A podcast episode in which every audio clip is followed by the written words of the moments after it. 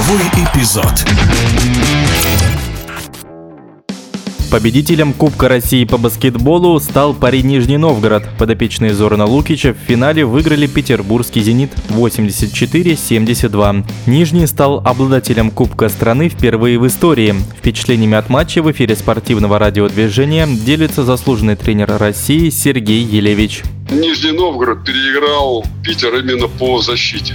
Они намного сильнее играли и всю глубину своего состава использовали именно для того, чтобы они не давали, э, там, кроме Фрейзера, который там, ну, свои там э, забил очки остальных игроков, особенно в концовке, они просто их задавили. Вот. И я считаю, что э, здесь э, очень э, удачно вообще вся команда сыграла, потому что, посмотрите, они не давали практически, ну, лишних действий действий для того, чтобы команда э, могла что-то сделать, потому что была ближняя, дальняя страховка. И самое важное – отсекание, потому что э, у Нижнего Новгорода нет центровых вот, если там центровой там 2 метра, это я считаю, что не центровой, а такой тяжелый форвард. Вот, и они все равно не дали на своем щите подобрать ничего, потому что вовремя отсекали игроков. И вот эта позиция, которая позволила Нижнему Новгороду победить, я скажу, что очень достойно. Потому что я, я не буду, даже не хочу выделять э, там, игроков. Э, сыграла вся команда. Вот, и это очень приятно, потому что в основном сыграли российские игроки. Вот это, вот это меня больше всего рад.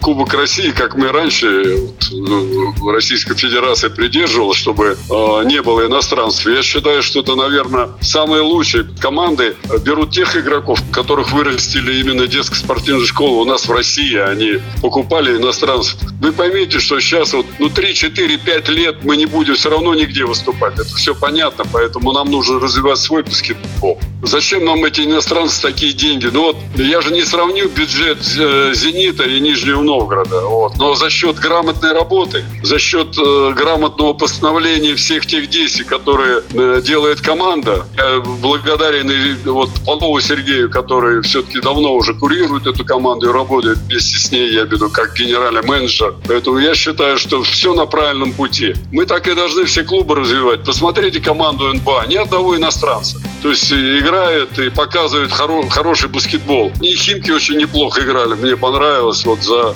за третье место, когда они играли с НБА. То есть есть люди, есть игроки, на которых мы должны ориентироваться. И ориентироваться именно в плане кредита доверия. А не так, что вот он придет иностранец, он глубоко сядет, и больше мы его никогда не увидим. Вот это самое печальное. Я увидел, что у нас есть резерв, на который мы можем положиться, на, на который мы можем э, глубоко надеяться. В эфире спортивного радиодвижения был заслуженный тренер России Сергей Елевич. Отмечу, в матче за третье место команда МБА победила Химки.